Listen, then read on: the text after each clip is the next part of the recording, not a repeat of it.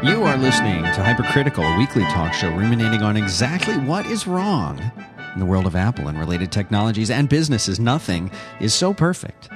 It cannot be complained about by my co host, John Siracusa. I'm Dan Benjamin. This is episode number 28.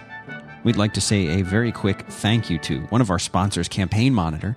They've just released a gorgeous update to their email editor, letting you design even more flexible email templates. To celebrate, they're giving away 100 free templates by some of the best designers on the web.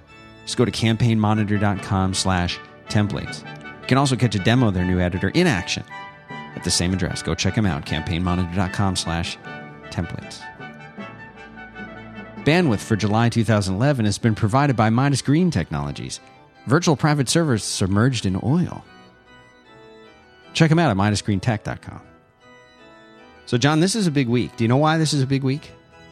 Why is this a big week? Dan? This is a big week because this is the week after your Lion review came out, and a week after we did the uh, a week after we did the show. All right, It is. this is exciting stuff. Sure. And I have some good news for you. In fact, uh, I think I think this is a, you've set a record here, whether you know it or not. A big record got set.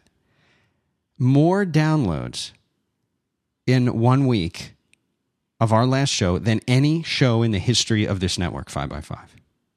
It's the power of Lion, Dan. Over one million downloads of your show. Did you see the email that I sent you? I did. I saw it. Congratulations are in order to you, sir. Congratulations to you.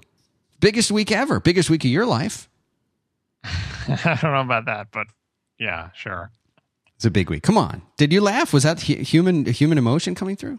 Yeah, it's exciting. You You've know, updated your programming. To see how much of it is sustained. You know, this is kind of a uh, a lumpy type of phenomenon where once every two years, this big review comes out, lots of activity and traffic, and then it settles down. So we'll see. I don't know. I think we you may have just earned yourself a handful of new listeners in the process.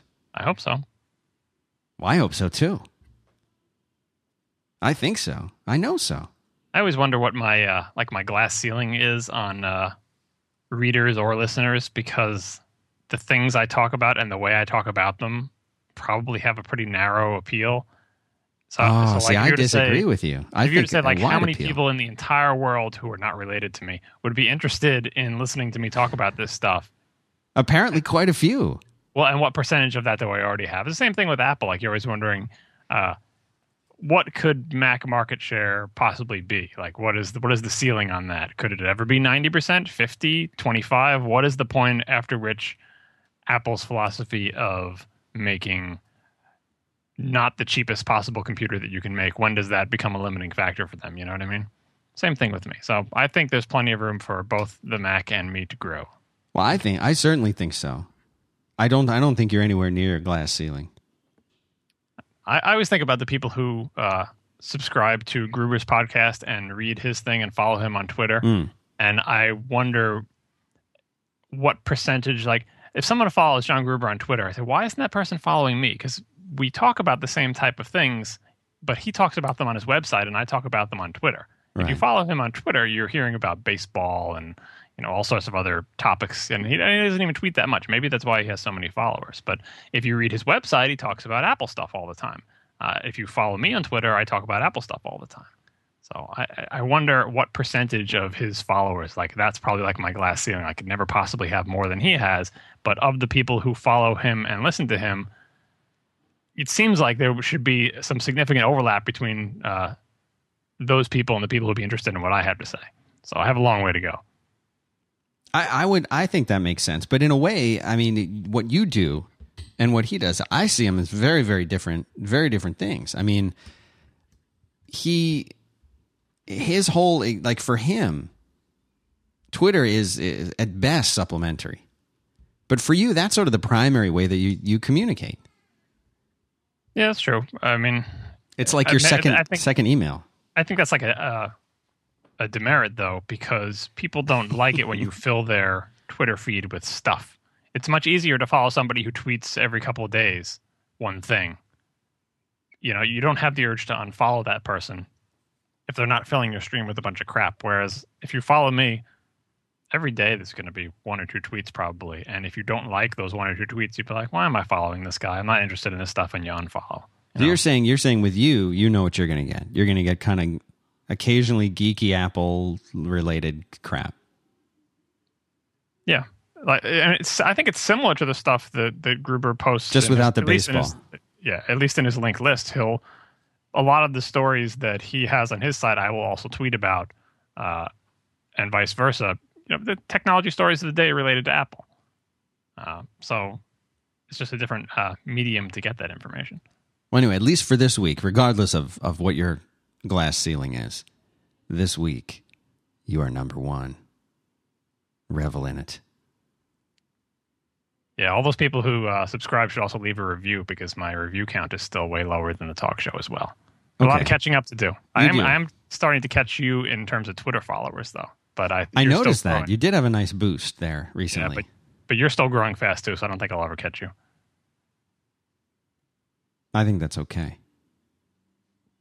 I, I'm I'm always surprised because based on you know based on the the sort of polls that I've done, there are quite a few people who listen to the shows that just don't use Twitter, don't don't do much on Twitter. Yeah, that's weird. You know, it is weird. Shame on them. So, right, for, so, so, hold on, Siracusa on Twitter. That's you, right?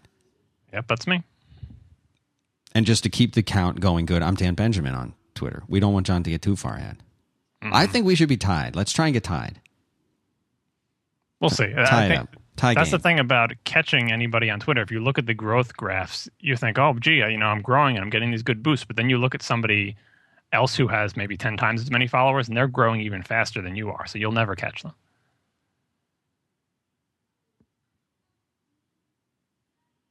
So we're going to talk about lines more today. I think we we have to. And the first thing, I have some fu. All right. I don't often get to do the fu, but or at least I don't get to contribute as much. I'd like to start off by saying, you and I both last week, me more than you even, complained about this uh, this window animation thing where you uh, you're you're running Lion. You open a, a new window for an app, whether that's you know Command N to open a new window or whatever it is, right? You run that, and the window starts at that little center point, and you get this this animation that shows it sort of growing from the center point of where the fully grown window will be, right?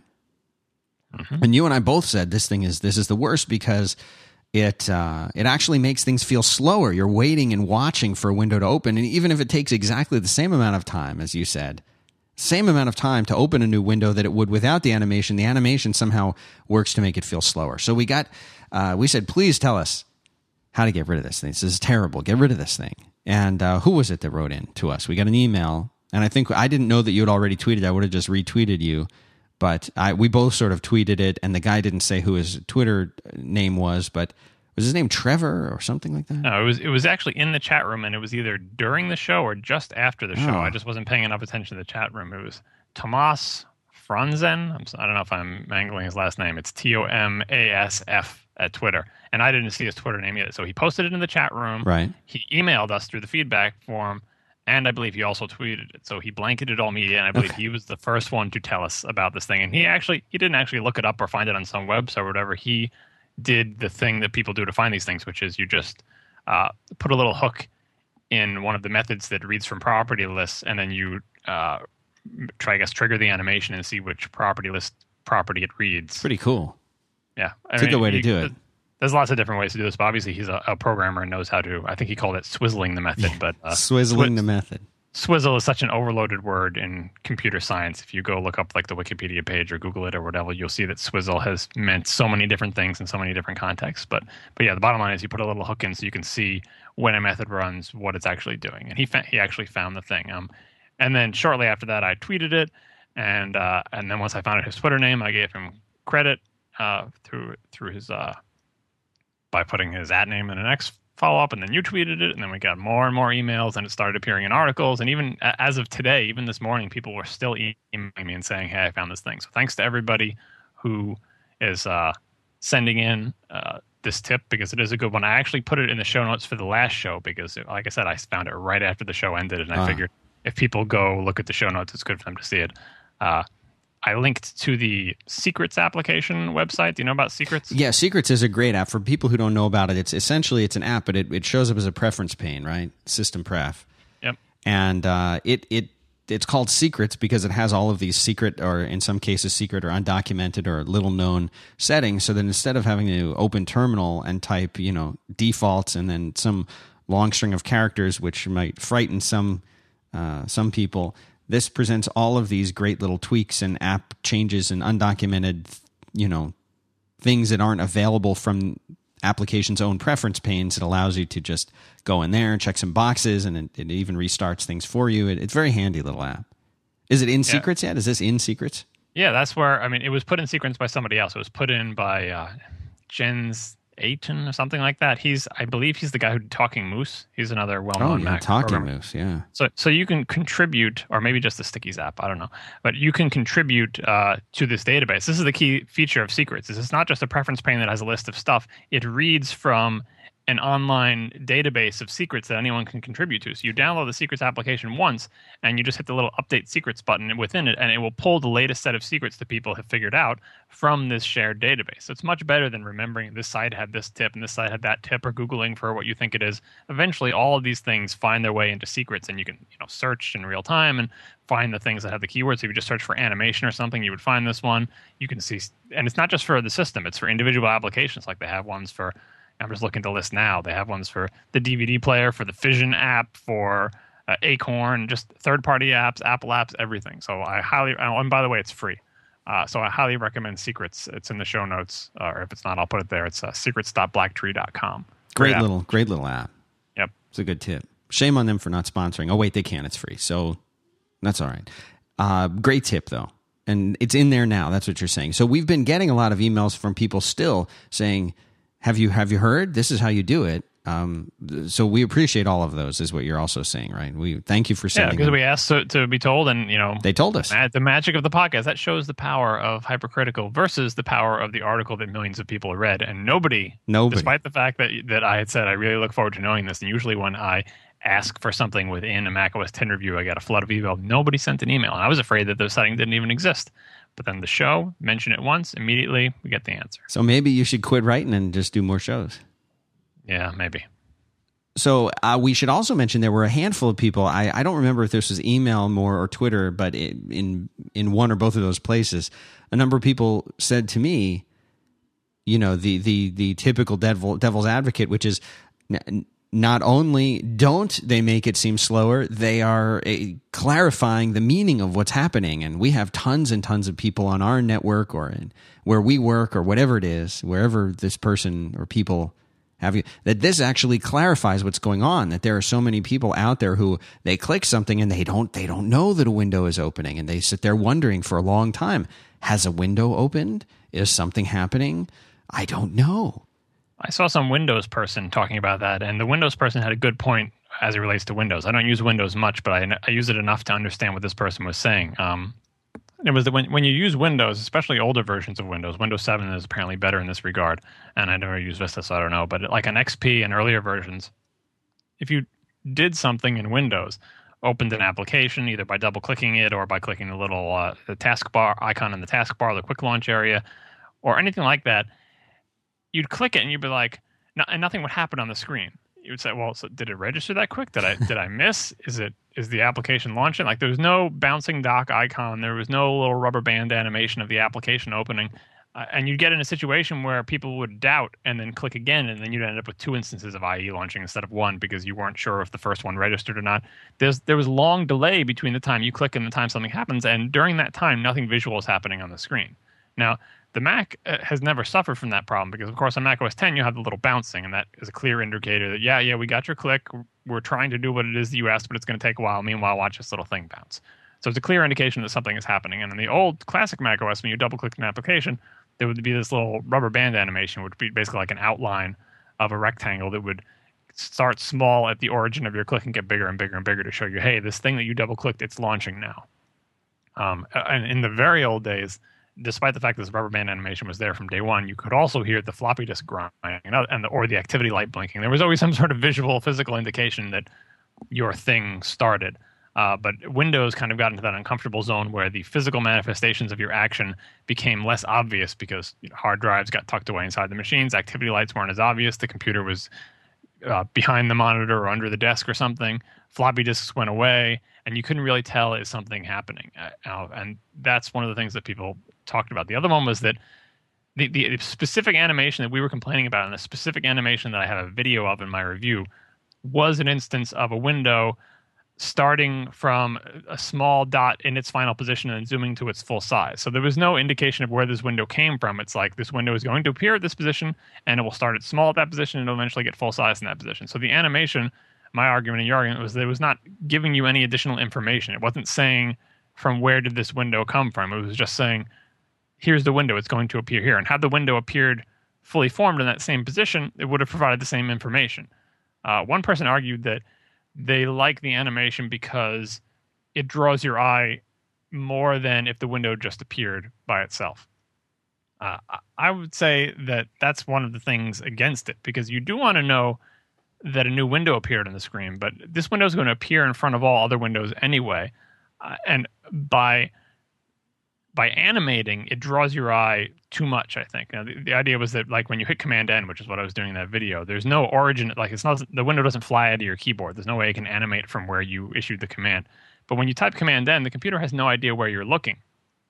And that was the person's argument was like, yeah, it has no idea where you're looking. So it's trying to say, hey, this is where the window is going to appear to, to indicate to you where it's going to appear. Well, because it doesn't know where I'm looking, say I'm looking elsewhere because I'm doing some other task. That's the beauty of keyboard commands is that you can fire off Command N from muscle memory while also starting your next task, which is looking over to the side to drag an icon or looking in another window or reading something. And as soon as that animation appears, your eyes are drawn towards where the animation is. You're losing the advantage of being able to fire off Command N to make a new window while you're in the middle. Well, uh, you're immediately off doing some of the tasks. Like you, you initiate the macro in your head, which makes your fingers do Command N and as soon as you issue that command, it's like fire and forget. You're off to your next task. But as soon as the animation starts playing, the primordial lizard brain mammalian avoid the saber-toothed tiger hunting you. Sorry, please don't write me in if saber-toothed tigers did not live at the same time as humans. I'm sorry. uh, you know, makes your eye makes your eye be drawn to this animation in the corner. Like what animation? You know, eh, more so than just the window appearing. So in addition to it feeling slow, it's it's pulling your eye away from what you were trying to do. Now, uh, the same people pointed out that if you go to the file menu and select new, the animation begins at the file menu. And I think that's actually a useful animation because who's going to the file menu and selecting file new? Novice users, right? And novice users are the ones who need the most handholding to understand this command that you initiated has produced this window. So that animation starts from the menu that you just used and the window, you know, the animation slides over to where the window is finally going to appear, connecting your action with the resulting window. But advanced users are the ones who are all going to be hitting Command N. And they don't need their eye drawn to where the new window appears because they know a new window is going to appear. It's going to be on top of all other windows anyway. Unless it's a microscopic window, which uh, Mac OS 10 really doesn't like you to make small windows anyway, it's going to be obvious where it appears. Uh, that animation is the one that drives me nuts. Uh, because I make new documents all the time, you know, in BB Editor, you know, any other thing, constantly making new text windows, for just scratch areas and then discarding them and making new ones. So I'm very glad that this animation could be turned off. Uh, it, some of the other animations, like the bounce animation, where a, a dialogue comes up, where the it animates from its small size to a size slightly larger than mm. its final size, and then shrinks back down, sort of like it's bouncing at you. For alerts and errors and stuff like that, since they're rare and you're and they're not manually initiated, they have s- slightly more of a reason to draw your attention, especially for novice users who might not even notice that a dialogue appeared. For advanced users, I still like the ability to turn that off, uh, but it's not the same thing as a user initiated action triggering an animation that makes things feel slower. So I will definitely have this setting turned off. Yeah, I, I turned it off. Now, do you think that the inspiration for this came to kind of create? I mean, you were I feel like you were leading up to this to create parity. You know, when you when you double click a file, let's say you've got a text file on your desktop and you double click it, there's sort of that animation of the text file flying toward you. You know what I'm saying? The icon getting a little bigger. Yeah, that's just to indicate that it registered your click. It doesn't it doesn't fly towards where the document will appear. No, it just sort no of idea. just jumps toward you. Do you feel that this is, is somehow getting parody with that in some way? No, it's just an addition of animation. Like they, they love animation ever since core animation was introduced. They've been adding it everywhere they possibly can. Uh, core animation just makes it a little bit too easy, I think, to add animation because you're like, you know what, this is an animatable property. Why not animate it? It's really easy from a programming perspective now to animate stuff. So they have they they have to think less hard about, well, do we really want this animation because it's going to be a lot of work to make it. It's not a lot of work, and you end up with animations everywhere. Uh, and sometimes they go over the line a little bit. So uh, let, us do our first sponsor. And you know what? What's cool is uh, if you're in the chat room, if you join us live, sometimes we do things like this when uh, when we have like, especially like when we have an iOS sponsor, they're going to be give. We, we have uh, a whole bunch of uh, codes to give away. Faith is going to be putting those into the not all of them this time. We're going to spread them out over some of the other shows, but she'll be putting a few into the uh, into the chat room. So if you're not in the chat room, go join the chat room. You can go to 5by5.tv slash live and there's like a button that says chat with us or a link or something. Go there. And uh, Faith will be dropping these in. Sometimes we do it over Twitter. But today we're going to do some in the chat room. And uh, the sponsor is uh, is WX. Now this is a by a company called Hunter Research and Technology. We've had some of their apps on there, and they do really really cool apps. They do iOS apps and Mac apps. And what I'm going to tell you about mainly today is WX. This is an award winning uh, U.S. weather app. I know we have some international you know listeners. So maybe you got to pressure this guy to do an international version, but it's a U.S. weather app. It works on the Mac, iPad, iPhone. It was uh, named a 2009 Mac Gem by MacWorld Magazine. Gyro Lens is another one. This is an innovative camera app that levels photos in real time and puts an end to crooked shots. I'm guilty of that, especially on the iPhone. And uh, Theodolite. Now this is a cool app. This is the one that that makes uh, your iPhone or your iPad into essentially into uh, Luke Skywalker's viewfinder uh, from uh, Empire Strikes Back in the beginning. You know when he's out there with the Imperial probe droid. You know what I'm talking about, John? Or are you off getting? I do. I was considering whether I should do my imitation of the probe droid, but Let's I hear decided it. not no, to. No, no, we gotta hear. It. Gotta have decided it. not to. Okay, the show's over. Show's you can try it. That's pretty good. Let's hear yours. No. Ah. All right. So this is a, this is a top selling one. I, I have to tell you, I went to I went to the, the author WX and I said, listen, I said uh, this uh, theodolite, you, you've you've got to make a game out of this because I'll sit there and I'll put this on on uh, on my boy's iPad or on his uh, on a, he has a little iPhone. It's like a game. He can run around. You know, like I said, if you just had something that shot, you know, could shoot things you know, it would be like a virtual reality, you know, like a augmented reality kind of game. He said, I don't know if that would sell. But anyway, so if you want that, you can pressure him into it. But this has, this is like a viewfinder with a range finder, an in, inclina, inclinometer. How do you say that? A compass, a GPS map. I mean, it's got everything. So you can find out about all of this stuff. Uh, read about their development services. They do that too at hrtapps.com. Go check them out. And if you're in the chat room, Faith will give out yeah, you know, Faith, maybe give out one of the one of the WX uh, for Mac, one of the iPad ones, one of the gyro lens, just like one of each. Drop them, maybe a couple of the uh, Theodolite. That's it. Thanks to them for sponsoring hrtapps.com.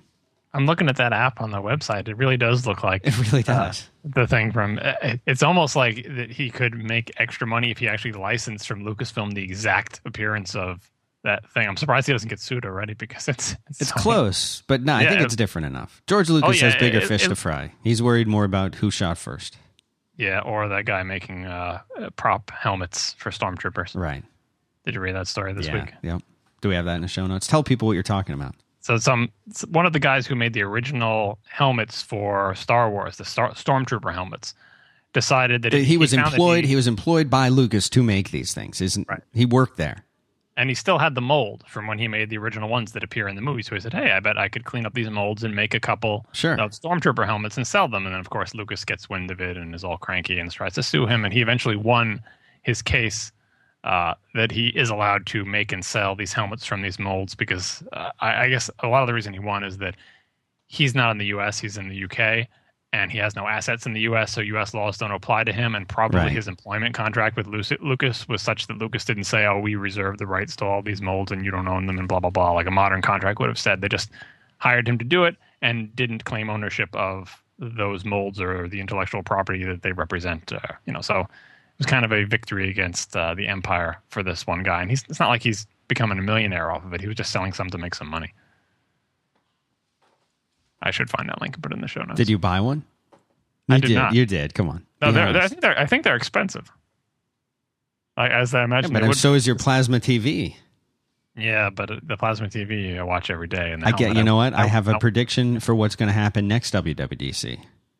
someone's going to get me an uh, actual stormtrooper helmet. How much are these things? We'll work on it. We'll race it. We'll do. I don't know. I think I think they're thousands of dollars because I guess they're collectors. items, Would you wear it like every day?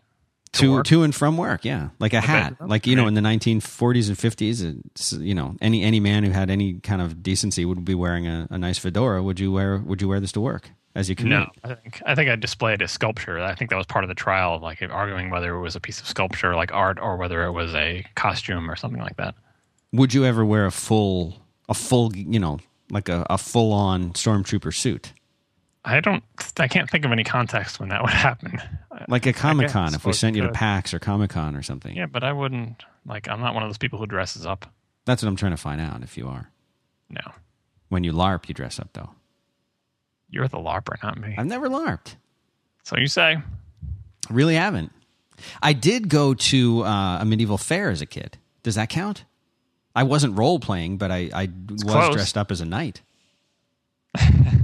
I was ten years old. It wasn't that weird. Everybody dressed up. Yeah. The whole the whole class. We had to get. We had to dress. You know, we had to make our our you know uniforms and whatever they were. You know, so some people went as a knight. Some people went as you know a jester or whatever. I don't know. Whatever it goes on. I didn't care. Everybody was dressed up. I was 10 years old. And then someone threw up on the bus on the way home. It was the worst thing.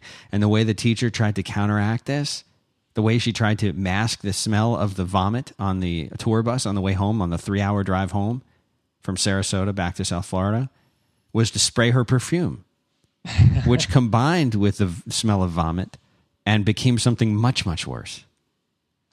That's called childhood, Dan. Well, this is the closest thing to LARP. This is my LARPing experience. We didn't role play, although I was knighted. I'll bet you are. Not in the way you that, mean. is, is that code for something? No, it is not. Absolutely not, as far as I know.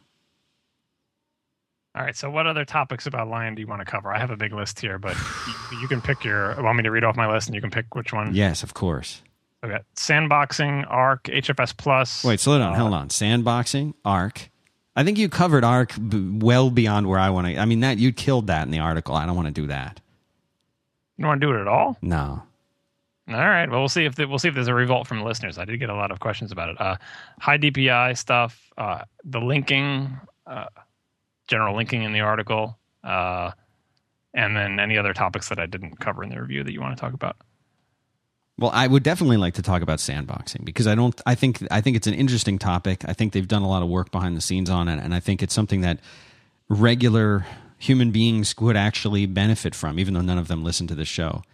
Uh, that this is something that people could know about. Somebody else covered Arc. Uh, was it Marco? I think who talked about it. I don't. I. I. To be honest, I kind of tune out during the arc stuff No, sandboxing. I mean, a little bit, Yeah. but not the not the way you do. yeah. or I'll cover. I think it's going to be covered. You really want to talk about arc? Fine, your show. No, I'll- I'll- no, I'll we'll do about- whatever you want. It's your No, show, I'll, ta- I'll talk about sandboxing. Mister Million Downloads. We'll do whatever you want. For the people who don't listen to uh, Marco's show or whatever show this was on. So, sandboxing is uh, a feature that existed in a more limited form in Snow Leopard. Uh, it was introduced in Snow Leopard, I think. Uh, and Apple mostly use it for their daemon processes. For those that don't know, daemon processes are processes that run in the background continuously, either when you're logged in or just continuously when the machine is booted. And they perform services like they there's there's font daemons and caching daemons and all sorts of things that other processes communicate with to get information about the system. Uh, and since these processes run all the time, since a lot of them run with user privileges, because they have access to multiple users' files or the whole system or whatever, we you know, Hang on, hang on a sec. Your your audio is breaking up on me. What are you doing there? Are you on the FiOS? It's not. I'm on FiOS. Is it, is it my mic or just the? No, it's not your mic. It's uh. Let me try. Let me try it back. Maybe Skype is playing games with us. All right. Hang on, we'll get him back. see if we can get him back.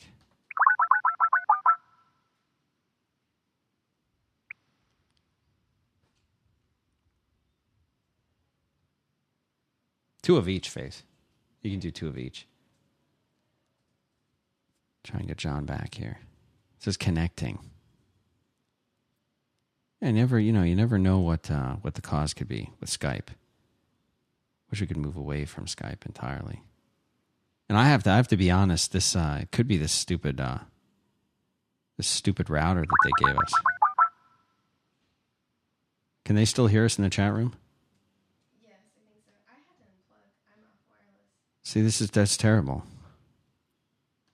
Who knows? Who knows what this is? I, I'm, I'm, I'm really getting, I'm really getting fed up with this thing. John, I say we have to blame this on your end. no, this is, this is definitely my end that time. Uh, there's something weird. It's like it, I've got to, I've got to go in and mess with this router that they gave me. It's a piece of piece of garbage. I have to get them to change it out or something because it periodically, it's like uh, you, everything will be fine, and then you'll, uh, then you'll lose. It'll, lo- it'll like the DHCP lease will expire and you won't renew. And I'll have to go into network preferences and renew it. Now, what is that? Don't know.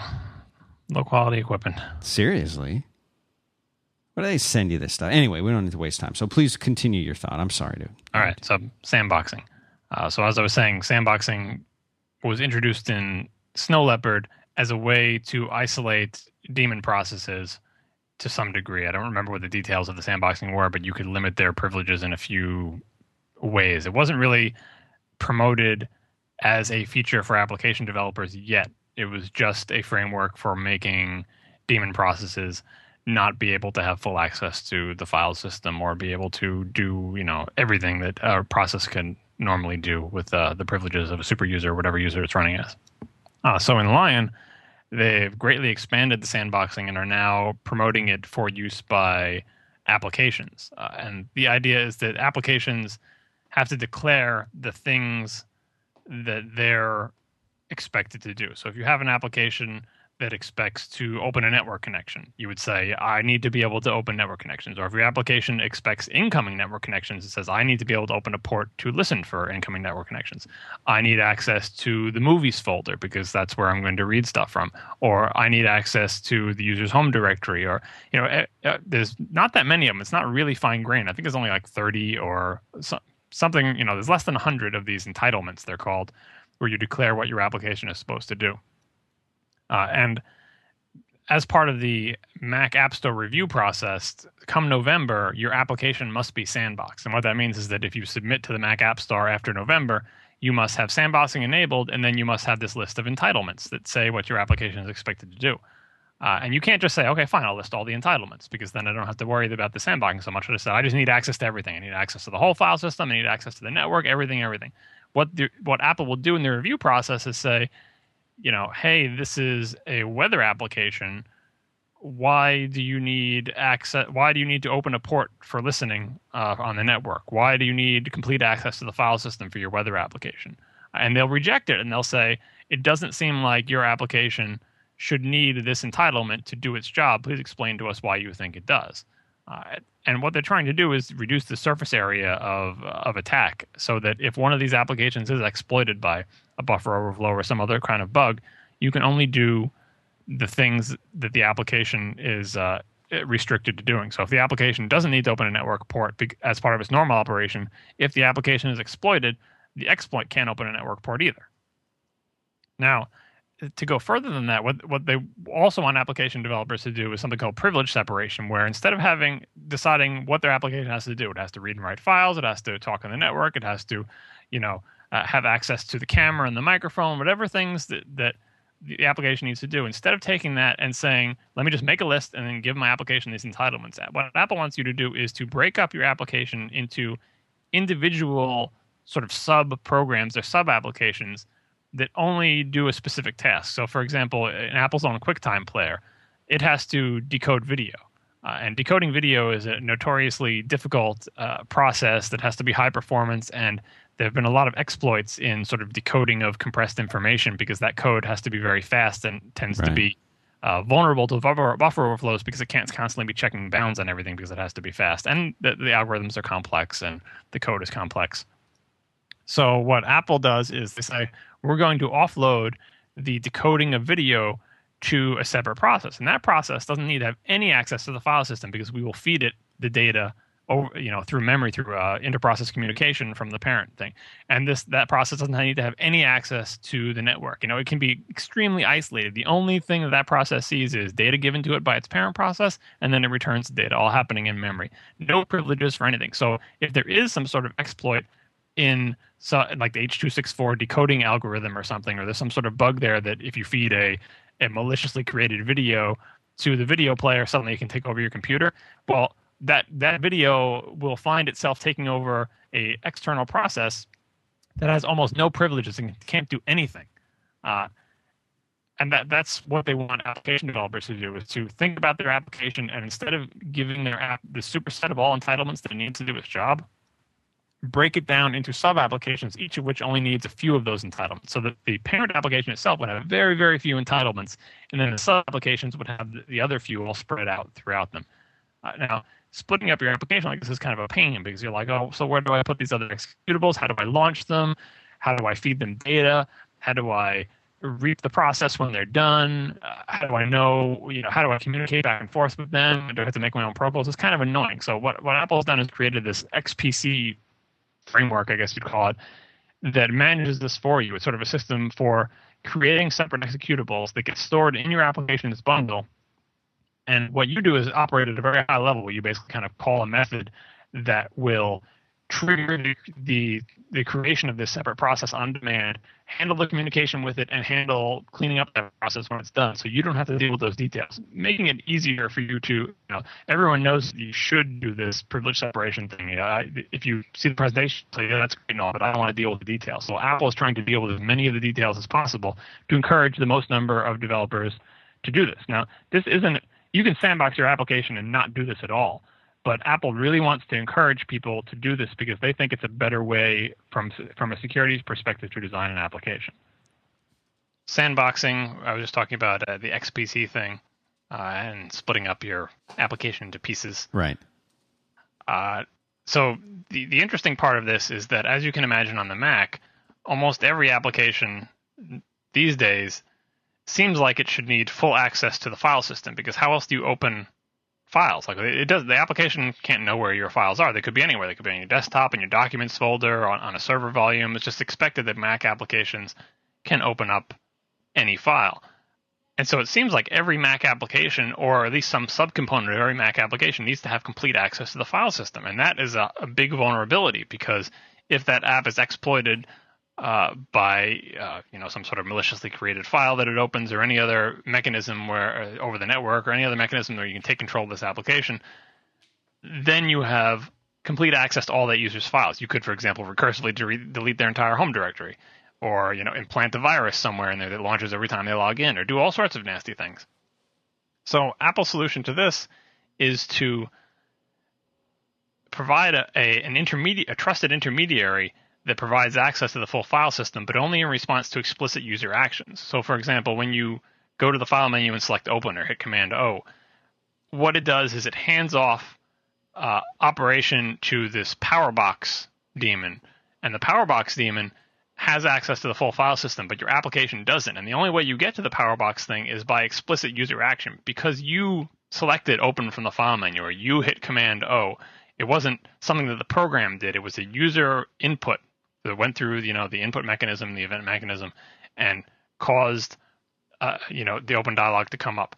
That is a signal to the application that yes, this is a user doing this and not a program. And then you're handed off to the PowerBox application, which says, okay, I will poke a little hole in your sandbox to allow you access to whichever file that, that I pick. Now, the, the application is in, in control. The PowerBox application says, okay, you hang on over there. Let me take over. I'll let the guy pick the application that he wants. And when he picks it, I will give that one application back to you. So the application still doesn't have complete access to the file system. It just says, okay, I've, I've handed off control to this intermediary. It will give me the file that I want. It can't.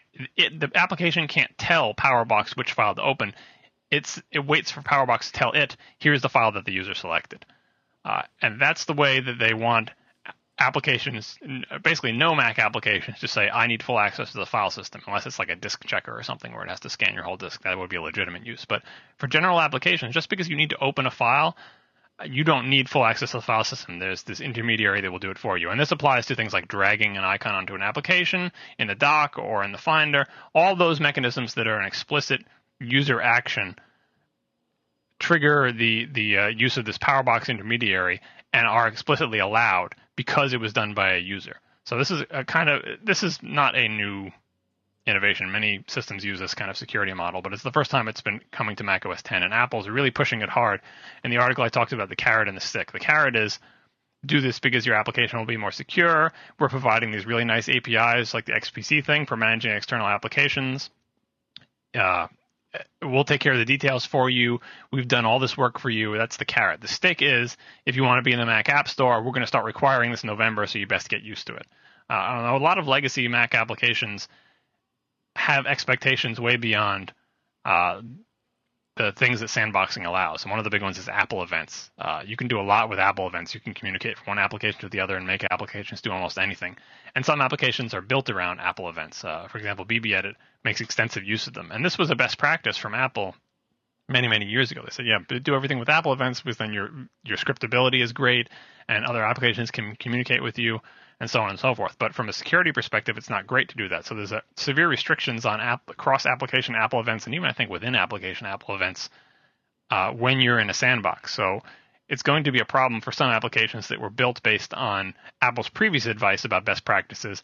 Now that advice has changed, and there may be kind of a rocky road for some apps to get themselves within the sandbox, uh, simply because some assumptions are just baked into their design and it's not as easy as just giving yourself a list of entitlements that you that you need or breaking your application up into pieces. Uh, so I think that that covers sandboxing. It's I and wonder how, how important is is this to modern operating systems? I mean, is this something that's sort of critical that they all need, or is this Apple doing something extra that that's not required? Is this innovation? I mean, t- what's your take on this? Is this well, like about like, an about time kind of a thing?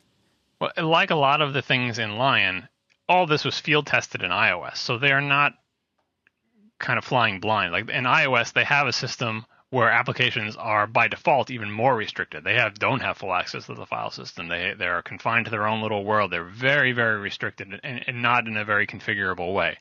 Uh, and so what they're trying to say is we, found that can work. That people can write applications that that that uh, that users like being severely severely restricted and they're saying, well, the Mac is the Wild West. How do we get from the Wild West to something closer to that? And so this is them trying to move the Mac in that direction. And to their credit, they're they have taken the lead in this. Even in previous versions, like in, in Snow Leopard, Safari was made to split up uh, like uh, internet plugins like Flash and everything into separate applications, so that when they crash, they don't take down the whole app. Uh, and any because obviously Safari is one of those applications where security is critical because you're constantly on the web reading data from uh, unknown sources all day long. Uh, and in Lion, they've done the same thing where you know now the QuickTime application has has a sandbox executable for decoding. The, the PDF rendering is pushed off into a separate application by the, the framework that does that, or the preview application. Uh, they're using WebKit 2, which further separates, uh, not just separating plugins and separating uh, uh, video decoding and stuff like that, but also separating the rendering process itself from the actual Safari application. So it's getting to the point where Apple's applications are just shells for other services that are spawned off in other applications, and they're starting with the ones that are most vulnerable security-wise. Because there's been tons of PDF exploits, so they they wanted to make sure that their PDF rendering was isolated, and of course web exploits. They're constantly making Safari uh, more resilient to this. So I think it's inevitable and it's not a surprise that they're doing it. It's not an about time. I think it's pretty much on schedule because there is a mismatch between the traditional expectations of desktop applications and what iOS apps can do. And they do want to herd desktop applications in that direction. There's so many different angles in this. There's the security angle, there's the stability angle, there is the simplicity angle in terms of if we can confine applications to a specific directory that the user doesn't have to know about, then they don't have their files scattered all over the place. iCloud will go further in that direction because in iCloud, if you want to make a file ubiquitous, which is their their terminology for a file that appears on all your different machines, like put it in the cloud, the local location of that file on your file system on your Mac is supposed to be uh, immaterial. Like you'll you can find it and know where it is if you're interested, but once you once you put it into the cloud, you're not supposed to really care where the document is on your file system. Uh, if, if for example, an application, if all of its files were in FileCloud, uh, FileCloud, in, in if all of its files were in iCloud, uh, they would not have to have full access to the file system. They could be sandboxed like an iOS application is, because that's what iOS apps are like. Their files have to be within their little little world. Like they they can't reach into other applications' files, and that that's limiting from a sharing perspective, but it, it's great from a security perspective where you can't mess with other applications. So if a Mac application was 100% dedicated to iCloud, it could behave like that too. Now, I, there is there's an opposition to this, which is, well, what about application or what about files that I use in multiple applications? What about like a PDF that I want to open in PDF Pen to edit, but I also want to open in preview, but I also open it in my web browser occasionally or open it in some sort of ebook reader application. A, a single PDF can be opened in many different applications, and you can't you can't have it just confined to the preview application's little oh, iCloud document mobile document sandbox area because then how would the other applications see it? Uh, so the Mac is different from iOS, and Apple's going to have to walk that line between security and stability and not having to worry about the file system, but also acknowledging that you do need to share applications between uh, you need to, do need to share data between applications on the Mac, uh, and, and, I would argue that you you need to do that in iOS as as well. A lot of people have complained how annoying it is that once a PDF, for example, gets sucked up into iBooks, if you want to open that PDF in another application, it's not quite as easy unless you go back to the original email that it came in and, and you know tap and hold down and say open in another application. Uh, it it'll be an interesting balancing act, uh, but right now we're still in the early stages, and I th- I think for the most part Mac applications should be able to adopt sandboxing without freaking users or developers out too much, with a, with a couple of exceptions surrounding Apple events and other applications that want to do more interesting things. With all these things, you don't want Apple to get too draconian about the restrictions because you will be eliminating interesting applications that do things that are outside the bounds of sandboxing, useful things that you would want to do. Like, for example, SuperDuper obviously needs to read every single file on your disk to make a clone. But if Apple was to decree that all applications must be sandbox, only sandbox applications can run. And by the way, that entitlement where you want to read every file on disk, we're not letting you have that. Or SuperDuper's already out of the Mac App Store because you need admin privileges to read every file on the disk because normally you can only read your files. What about the files right. of the other accounts? So no, I don't think anyone would argue that SuperDuper is not a useful application. It's a tremendously useful, but it doesn't fit within Apple's worldview right now. Uh, and it would be a shame to see more applications that are interesting and useful get pushed to the side because they're not in the 80% of like an application that you open text files or audio in or some simple thing like that. So I think that's uh, my take on sandboxing. Mostly good, but uh, it all depends on how Apple handles the rollout and execution and how developers handle it.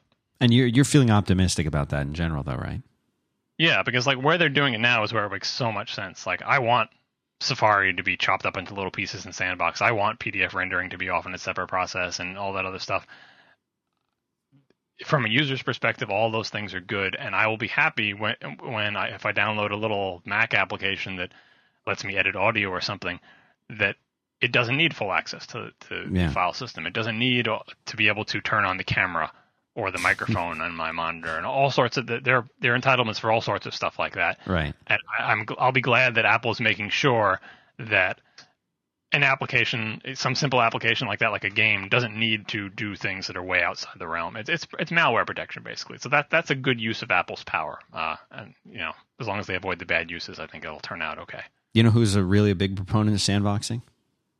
Who's that? SourceBits.com. These guys make uh, amazing software software design, development services for iOS, Mac. They even do Android. Do you know if Android has a sandboxing? I don't know. Anyway, they also do web stuff. They're they're a bleeding edge kind of a company. They they're on top of this. This stuff we're talking about now that's new. They've they've been this is their this is old hat for them, and their deep experience and successful track record will ensure your idea because you go to them with an idea. That's what these guys do. You go to them with an idea. You say, "I have an idea. I don't I don't know what to do. I have this great idea," and they say, "Don't worry about it will make you a visually stunning world class app in no time. They have the know how to, to do this. And they'll save you time and money by getting it done right the first time. They're very, I'm serious. They're, these guys are, they're cutting edge. These top men. If you want something done, and this is the thing, people show up with an idea and they say, "Well, I, I guess I have to go out and interview iOS developers. I guess I have to go on Craigslist and uh, and, and and hire somebody or whatever." You don't. I mean, I'm not saying don't do that, but typical projects, that's not how you want to get started. You just call these guys. You go to sourcebits.com. You tell them, "Look, I heard about you guys on Hypercritical. Set me up. Give me a good, you know, get get me going here." And in in days, you'll have a prototype app up and running and working. It's amazing. So check these guys out, sourcebits.com. They do web apps too. Don't forget about that. Check them out. Tell them we sent you. Sourcebits.com. Check it out. They do sandboxing. Yeah, everyone will. I, I think the the motivation to be in the Mac App Store is very high. Uh, and if an application can conceivably be in the Mac App Store according to Apple's rules, most developers want their app to be there at this point. Uh, even if they still sell it separately, they still they, they want to be available in as many markets as possible. And the Mac App Store has been driving sales for people. So what's I next? think- what are some of these other things you want to talk? Because I still think you know I still think people want to hear more about your rants on the, the user interface. Have you have you been using Lion now yet as your primary? Oh no, it's, it's going to be a while before I upgrade. Oh, wow, why? What apps are you waiting for? I still have to figure out what I'm going to do with Quicken. I really don't. Is it I that it doesn't? It, does Quicken just not run? Is that the problem? It just won't run, or what? Does, It just doesn't run, does not launch. doesn't period. launch. So I need to Do you and you use Quicken for your personal finances? Yeah, yeah.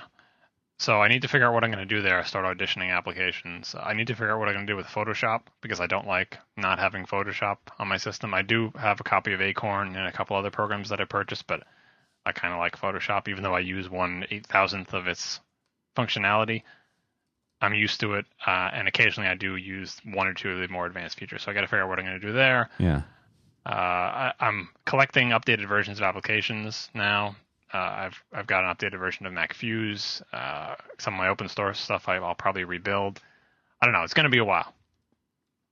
And at work, it's a similar issue where I have to use disk encryption at work, but I don't know if if work has yet approved Apple's disk encryption. So this is what I was going to ask you. We we spent a lot of time last week, John, talking about the encryption, Mhm. and then you came out with uh, a link.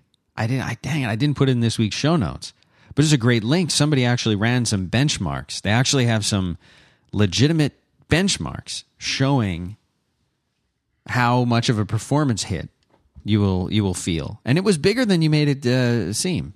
To be honest, Well, they- they just, I, I did two links. I was just basically posting links that other people sent me. I don't know the providence of these things or what how extensive the testing was, but if someone sends me some information with a graph, I'll I'll retweet it. Right. All you all you need to get John to retweet something is send a, have a graph on the page, and he will retweet you.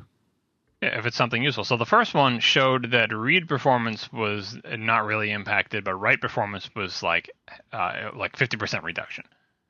Uh, and so I just posted that. I there was no explanation accompanying it. It was just like this guy did this testing. He's the benchmark he used. Here's the graph he's produced. That's a lot, though. Fifty percent.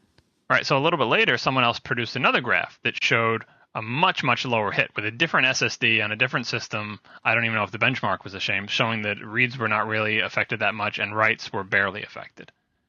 And that was a dramatic difference from one guy's testing on his machine with his SSD to another guy's testing. So just go, I mean, were the benchmarks different?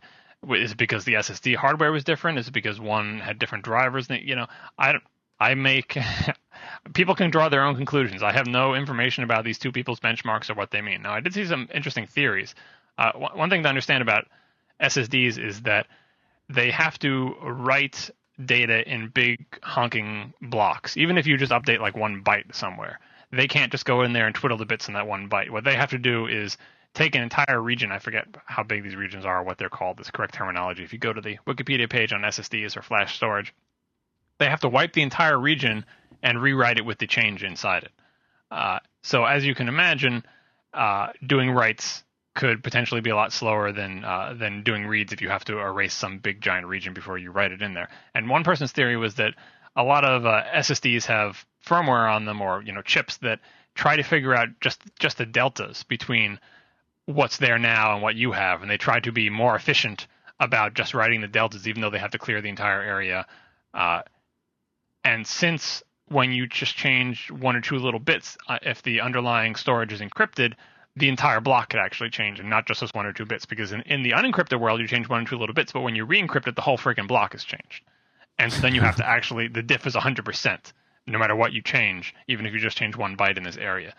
That was one theory I heard some guy put forward to why the write performance would be so massively affected. The reads wouldn't be as effective because if you're just saying read this, it just comes right off the disk and gets decrypted. So it, it would mean that it's not the encryption and decryption process that's slowing it down, but it's the fact that changing one byte in the decrypted world means changing in the making the entire block different in the encrypted world, and so that that would account for the writes being so much slower.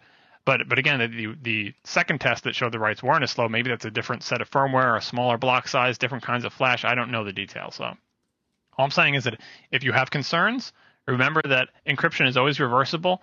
You can encrypt a small disk and do a benchmark on it yourself with your actual SSD, or you could encrypt it and change your mind and decrypt it, or you could just you know take a hands-off approach and say I'm not going to I'm not going to try this until I see more information.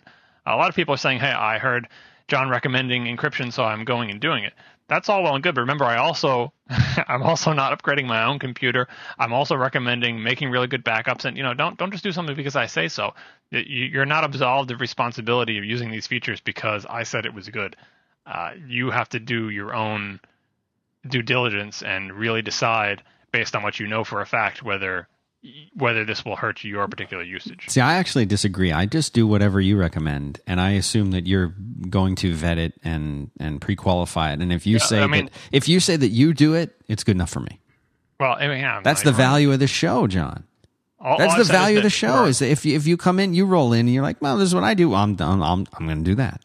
Yeah, I'll say I did run it for months and months on all the dev builds and never had a single problem. But yeah. you don't have the same hardware as me, and you're I'm, and I certainly wasn't doing any disk intensive operations. So you know, all, all I'm saying is that I never noticed a performance hit in my casual testing uh, operation. So it, it is reversible. Make a good backup, encrypt your disk, let it go overnight, run run the thing for a day or two.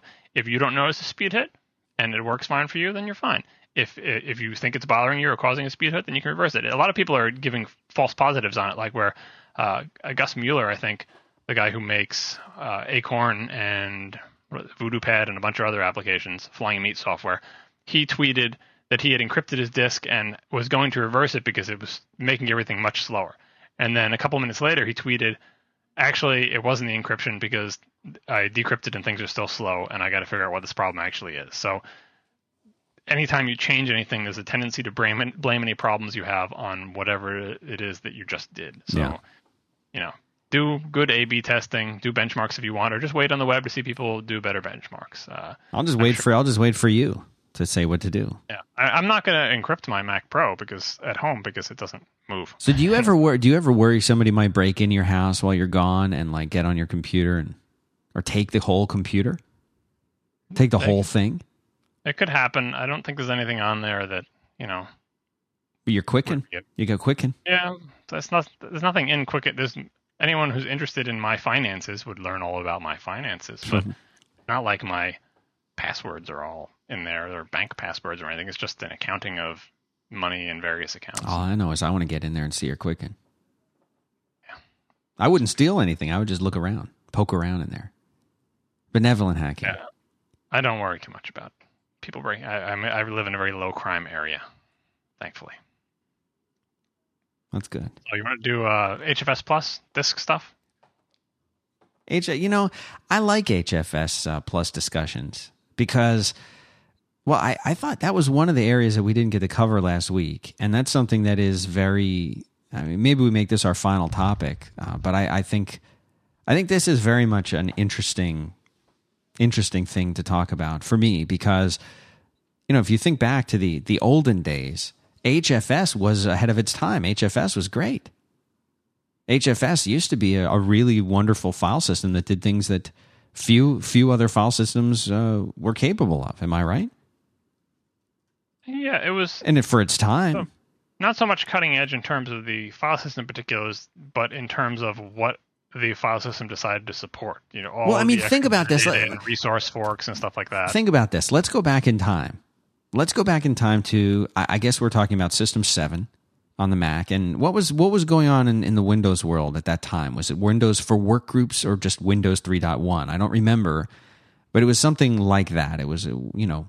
You have you have to go back much farther than that. HFS was released. No, I, am not saying HFS. I'm just going to point something out. I'm just going to point something right. out at that time period is that while Windows was in the 3.1 time, Microsoft DOS, MS DOS, and then you type Win to launch Windows, and you couldn't you couldn't do things in Windows at that time. And there's a lot of people who they weren't even alive. They weren't even using computers if they were alive at this time period. I mean, we're talking a long time ago. The listeners that might have never gone through this, and I'm sure you went through this kind of thing. On the Mac, if if you wanted to, you could put you could have an app running an application, sorry, old school terms, an application. They could just sit on the desktop. You just double click it to launch it, and that's it. Oh, you don't want it there? You put it in another folder, you drag it to another folder. There were very, it mattered very little where things were. I mean, obviously, if you wanted your extensions to load, they had to be in uh, in your extensions folder and your system folder. But I mean, other than that, you could put stuff wherever you felt like putting it applications while they were running, pick them up, drag them, put them somewhere else. People today are like, so what? Big deal, right? Who cares? Well, back then, I mean, that was a big deal. That was one of the big selling points of the Mac is you just stuff worked the way that the end user wanted it to work. Mac OS 10, they, they, they got a little bit tougher about that because it's a, you know, Unix underpinnings. So they, they got a little bit tougher but it's still pretty good like that. But if you moved one of Windows uh, files or applications or something, I mean, it just wouldn't work. It flat out not work. I remember when I was, I used to be uh, an IT support guy, and uh, some lady called me down to her office, and she said, "Dan, you know, having, my computer's acting really weird again. It's acting really weird. It's really weird again. It's doing something really weird." I said, "All right, I'll, you know, come down." So I went down to her office and uh, it was it was acting very weird. All kinds of really weird dialogue boxes. Things are crashing. Looking around so you know the first thing you do is you, you launch uh, windows explorer or whatever it was back then. You look and and she had two folders at the root of her hard drive. Now this is back in in the days where you had to have like a c colon slash windows and inside of that there was a windows system. I mean it was very you had to have certain things set up just just so. She had two folders one was her name. I don't remember. Let's just say her name was Janine. Janine. That was one folder, Janine. And then there was another folder called Stupid Stuff. And she had, while the system was running, she had moved the Windows and the Windows system and everything. She had moved that into the Stupid Stuff folder because it was stupid. She didn't like that. She didn't want to see that at the root of her hard drive every time. So she had moved it there. Meanwhile, the machine was just going crazy. I'm not saying you could have done the equivalent thing on the Mac and everything would have worked, but going back to the whole file system thing, you could you could have case sensitivity, and it understood that.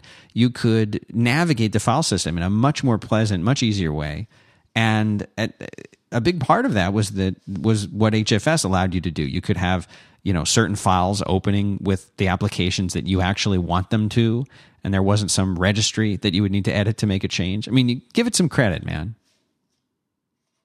What the big innovation that I think that the original HFS had and long file names obviously because in the PC world that was not common then. No, you couldn't you couldn't do that for real. You would have the file name with the little tilde on it. And well, then, that was that was only Windows 95. This yeah. 85. 10 years before you could have long yeah. file names the, the lack of file name extensions because there was other metadata that it used instead of file name extensions so the file name was completely in the domain of the user uh, and uh, they did file tracking through unique IDs that were unique. There was, the, there was a volume ID and then a file ID. So if you moved the file while it was open, and applications could keep track of it because they were referencing it by its uh, unique ID, not by its name. So you could move it, rename it, and the application would still know where it was. Some of these things had a little backsliding in Mac OS 10. The extensions, file extensions came on. We should do a whole show on file name extension as well. I'll just yell about that, but not today. Uh, tracking files, a lot of the NeXT derived applications tracked files by paths, and if you moved the file out of the way or renamed it, they would lose track of it. They fixed most of these things over the course of Mac OS 10, where they said, all right, now we have a way to track the file when it's renamed. Uh, we have we have a way to hide the extensions. Uh, we have a different system for binding files to applications. We have long file names, uh, like we always had, but we have you know HFS Plus brought Unicode support in 1999 or whenever it was introduced. Uh, so there was a little bit of backsliding into the bad old world, and some of it we've never fully recovered from, like file name extensions. But yeah, HFS was a pretty good file system. But I'm in all of my Mac OS 10 reviews over the years, I've been complaining about the file system or asking when we're going to get a new file system. Or in my uh, blog and Ars, I've been talking about for years and years and years about well, what about ZFS? Or even before that, Apple hired the guy who wrote the Be file system for for BeOS oh, is he going to make a new file system for Apple? so many things looking to making a new file system, and most people aren't interested. Like they don't know what the file system is. They don't even know what I mean by a file system. Do they, do they, think I mean the Finder or where folders are or something like that? They don't. If you don't know what a file system is, it's difficult to explain to somebody. Oh, this is the piece of software that manages where on the spinning disk or on the SSD the data for your files is stored. And when you ask for a file to be looked up, it figures out, you know, it's it's keeping indexes of files and, and information about which files and what directory and what the files are named and where all the blocks that make up those files are. are.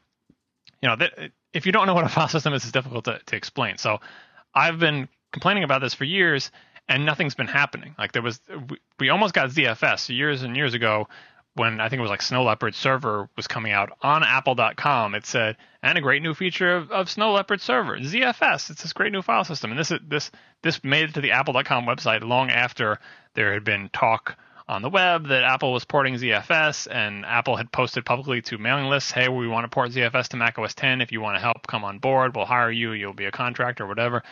Just so much momentum behind ZFS going on to Mac OS 10. ZFS, for people who don't know, is a file system created by Sun that was like a next generation file system that did. Oh, I mean, this thing did ever. This thing was this was going to be the bomb. This ZFS. This is what people were like. This is what they were killing for. Yeah, it was it was made for server operating system though, and it was never really a, quite a good fit for client operating system. But but the point is, Apple got so far along with this process that they actually put on their publicly accessible website that regular people could see this line item on a page listing the features of an upcoming operating system. The server one only, not the client, but it was there. But as we all know, they took that off the web page. Snow Leopard was released without any official ZFS support except for like this open source thing that you could download and install that was always buggy and, and weird. And eventually those projects died out. Uh, some people say it was because of legal reasons or licensing. Some people say it's because Oracle bought Sun. Uh, others say it's because it was not the file system just didn't perform up to the standards that it needs to perform. It wasn't a good fit for it was maybe a good fit for servers, but not a good fit for Apple's uh, client uh, operating system. Certainly not a good fit for iOS. All sorts of reasons why uh, it didn't make it.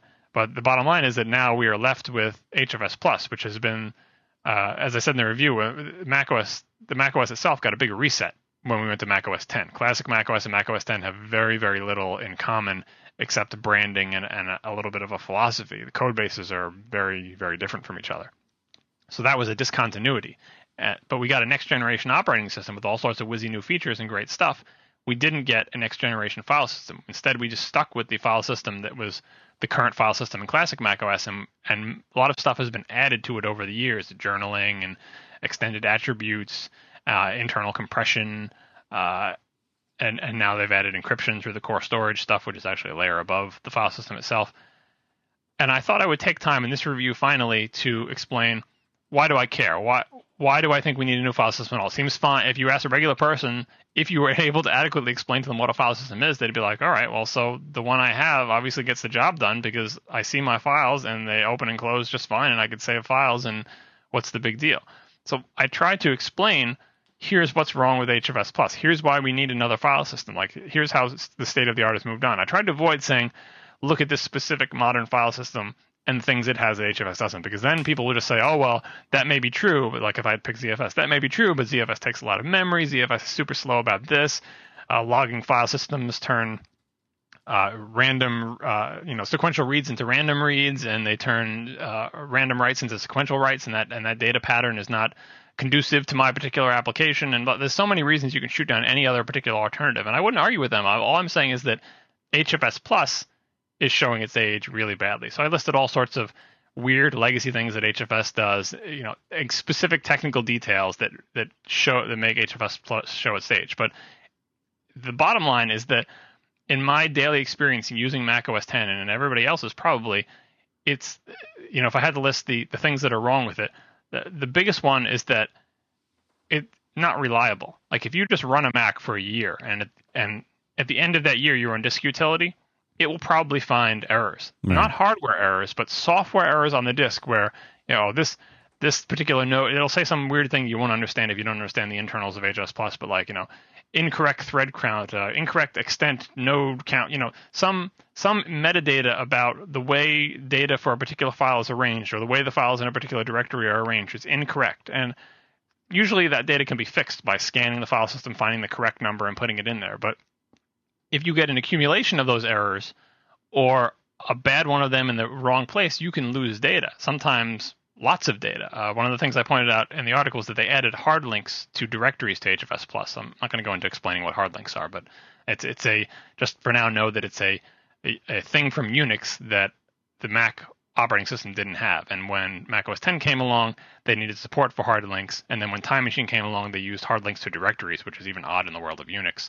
So they needed to add support for that to their file system. And the way they added it was th- this little directory at the root level of your hard drive called HFS plus private data or something like that with some non printing characters shoved on the front of it. It's invisible. You can't normally see it. You can't normally get to it, but it's there. And for every hard link, they just put a little file in that directory. And all the hard links on the entire disk, on the entire volume anyway, have a representative file in that directory. Now, when you do a time machine backup, there are millions of files on, on a you know an average size uh, Mac disk, and when you make time machine backups, they make hard links between them, so they don't have to have 20 copies of the same file if you have 20 different backups. Instead, they have one copy of the file and 20 hard links. So if you were to count up how many hard links you have in that directory on your time machine volume, you would see there's hundreds of thousands of hard links all sitting in a single directory. And I think even regular people can understand that if you have a single folder with hundreds of thousands of files in it, that's not good. Uh, it's it's pushing the limits of the file system, and if you ever get any sort of corruption in that directory, you're not just losing the contents of that directory. The contents of that directory apply to the entire disk uh, scary things like that are you know because they had to hack the implementation of hard links in that particular manner. Now there are actually advantages to this hacking implementation. For example, it's very fast, much faster than it is on most modern file systems to enumerate all the hard disk, hard links on a disk because they're all in that same directory. And in fact, HFS Plus actually stores some more information where you can, from a particular file, trace it back to all the other files that are hard linked for it. Another thing that's very difficult to do in traditional Unix file systems. So they've taken advantage of their hacky implementations when they could, but it's still not ideal, and it's not the way you would probably do it if you didn't have to retrofit a feature to an existing file system without breaking binary compatibility.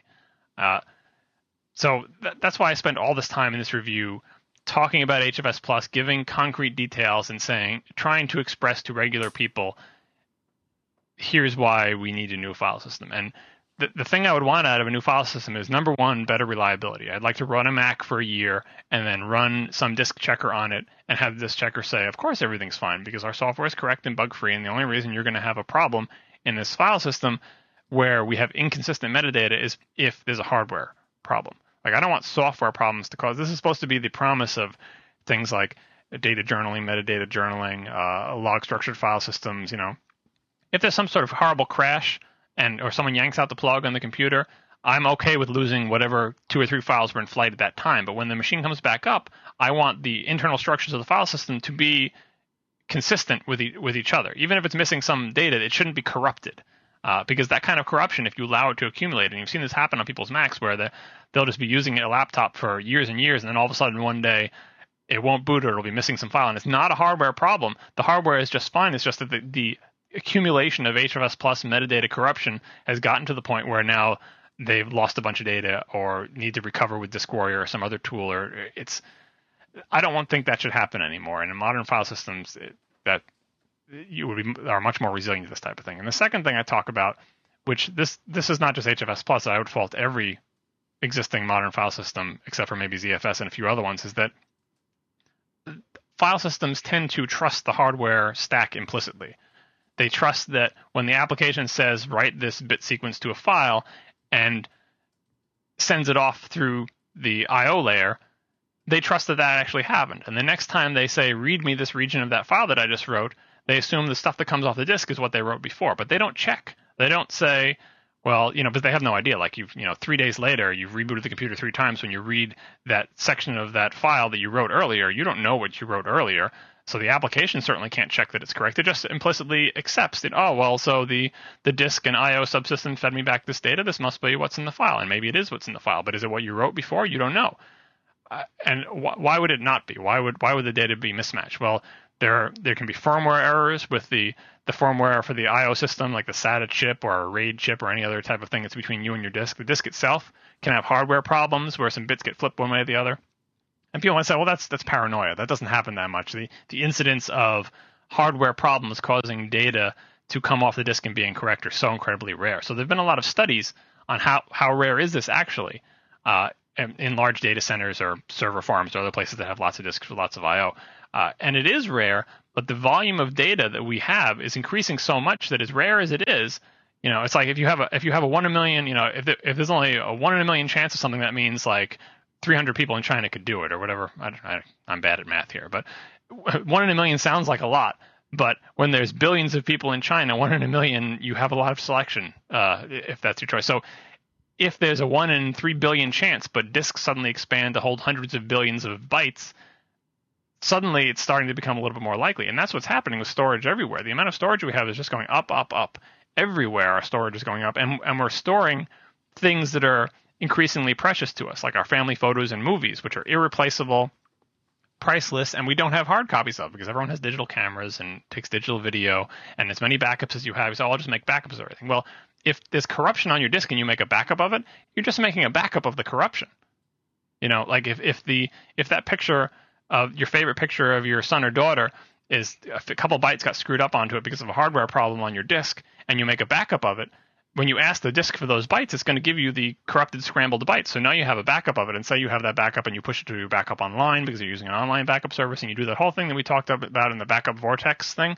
All you're doing is propagating the corruption to all of your backups, possibly wiping out older versions that weren't corrupt. Because eventually, you know, old versions of files, even if your backup service holds old versions, like Time Machine holds old versions, and some online ones have a limited window of old versions, eventually your your corruption will push out all the old versions, and then two years later, when you try to make a slideshow, let me look at the picture of my child when you know when he or she was a, toddler, and you look at that one favorite picture and it's all scrambled, you're screwed, and it's all because the I/O system in the operating system and the file system did no verification that the data that it wrote really was the data that got stored there. Uh, this is one thing that the biggest selling point of ZFS is that it has provable data integrity, where it does not trust the hardware to do the right thing. It confirms that it has done the right thing with a series of checksums at various uh, levels in, in the stack. Uh, and you say, well, so so what? But it does these checksums, and now it knows that there's an error. Why is why is that helpful to me? Well, because ZFS will tell you that there's corruption, and it has strategies that you can do to to mitigate that. So one strategy is it can do a thing called ditto blocks, where it writes the same data to multiple locations, either on multiple disks or even on, on the same disk. It can write the same data to multiple locations, so that if one version of that data is corrupt, it will still have a good version that can repair itself and heal itself. If it tries to heal itself and the healing fails, then it can say they can alert you and say, "Hey, this disk where you're storing stuff, it's not doing what we're telling it to. We told it to store the sequence of bytes, but when we did the checksum, it's not storing them. It's giving us back some different data, and we tried to fix it and we couldn't from our ditto block or whatever. So you should do something about that. So you will be alerted, or you you know you could be alerted in Apple's implementation. The file system can tell you this device is is failing and it has a problem you should do something about it now. And that will alert you in time to not have the backup copy of this data propagate across all your backups, across all times, across all your 30 day window of whatever you're keeping. You can do something about it at that point instead of just silently going everywhere and corrupting everything. Uh, and of course, they can do multi-volume RAID type situations where it, it, spreads your data over multiple disks. So then you have real protection because they can say this disk is going bad. You could just yank out the disk, throw in another one, and it will, you know, refill with the data. Uh, this is the type of thing that I think is not a frill and not a silly thing that only servers need. That eventually it should be a required feature of all devices that store digital data. That they should not trust the hardware. They should be trust but verify. They should have checksums in every piece of data that they put onto permanent storage and confirm that they're correct. And if they're not, notify the user. Uh, and HFS Plus certainly doesn't do that, and neither do many other uh, file systems, but ZFS does. So those are the two those are the two biggies on HFS. It's and notice I didn't even list performance or anything like that, which right. are a big issue there as well. But but there's reliability. Don't don't corrupt yourself due to when there's no hardware problem. I don't want the file system itself screwing up. And then there's data integrity, which they're totally not touching at all. Do something about data integrity. It has to be there. Uh, performance is the third one where there's lots of really silly things that HFS does in terms of performance that are not up to snuff with modern. The biggest one is that like if anyone is writing to an HFS plus disk, it's one at a time. Uh, you can't have concurrent writes. So if any other process wants to write something, it has to wait because it's one big global lock on the entire catalog file of uh, metadata for the entire volume. That is just ridiculous in an age of 18 cores. You know, you imagine you have like a big RAID setup that appears as a single HFS plus volume, and you have 17 spindles, you can only write to one at once because because the file system says, "Oh, I've got the global lock. Nobody else can write. Please Right. wait." Pretty you harsh. Yeah. So uh, all this, I, I don't know what Apple's going to do in this area. I, is ZFS Plus the right choice for them? Maybe it isn't. Uh, especially with SSDs, like the, the performance trade-offs of SSDs versus spinning disks are very different. So it seems like if Apple ever did make a next generation file system or adopt one from elsewhere, it should be designed with SSDs in mind and not spinning disks in mind, because that is clearly the future. Uh, so whatever they do, it could look very different from even from any existing file system. But I think they need to do something eventually. Uh, and I don't think they can get there by continuing to retrofit stuff onto HFS Plus forever and ever because it's already kind of creaking under its own weight. Oh, that would be a good title. Creaking under its own weight. Maybe. So that's it, though, John. We gotta we gotta wrap this. Yeah, I know. Eight- I- 84 minutes I. I'm allowed to. I'm allowed to bump Gruber now because I got more downloads than his show. So he just, I could just start talking forever, and he just has to sit there twiddling his thumbs. Right? I'll tell I'll tell him you said that. Yeah. It's good So to be week, good to be I- king, right? Yeah, I saw a lot briefly. I saw a lot of people in the chat room asking for Arc, despite you not wanting to talk about it. So maybe next week we will actually talk about Arc, despite Dan being tired of that topic. All right. So, but yeah, so you're going to be available next week. Oh no, not next week. Yes, uh, last last week. See, we said lads, it was a going be tease. Yeah, this week. because last week you said no, no, I'm on vacation, and we talked about that, and here you are, stubbornly not going anywhere. yeah, no, I was confused about the dates. So this week I'm here. Next week I thought it was Uh, impossible for a Vulcan to make a mistake. I'm not a Vulcan. Romulan, whatever. I'm not even into Star Trek. Come on, Star Wars. I'm a Star Wars guy. All right, we'll figure you out eventually. It's hard to know. You change it up every week. I don't. I'm consistent. Well, we'll do, we'll do something. All right. You can follow. You can follow John, and you should follow him uh, on Twitter at Siracusa, no Z, S I R A C U S A, Siracusa. I'm Dan Benjamin on Twitter. We are very glad, and, and John wants you to go rate the show. So even though he gets the downloads, he doesn't get the ratings. So this is what you do: you go to iTunes, you sign in, you uh, you find Hypercritical, and you give it a five star rating. Do you want You can write a ratings, John, or do, you do you want. reviews or just ratings, or you don't care? Both, preferably. But if you just want to do a rating, that's fine. But reviews are always nice. So that's what you do. You go there and do that. You go to 5by5.tv to uh, to check out all the other shows that we do, and uh, you can tune in live. Sometimes you get freebies like you did today. 5by5.tv slash live. And there's a link to the schedule so you can see when we're doing it. And uh, John, I hope you have a great vacation. We won't see you next week, uh, but when you get back, we'll try and do a makeup episode. That sound good? Yeah, sure. All right. Yep. Have a good one. You do.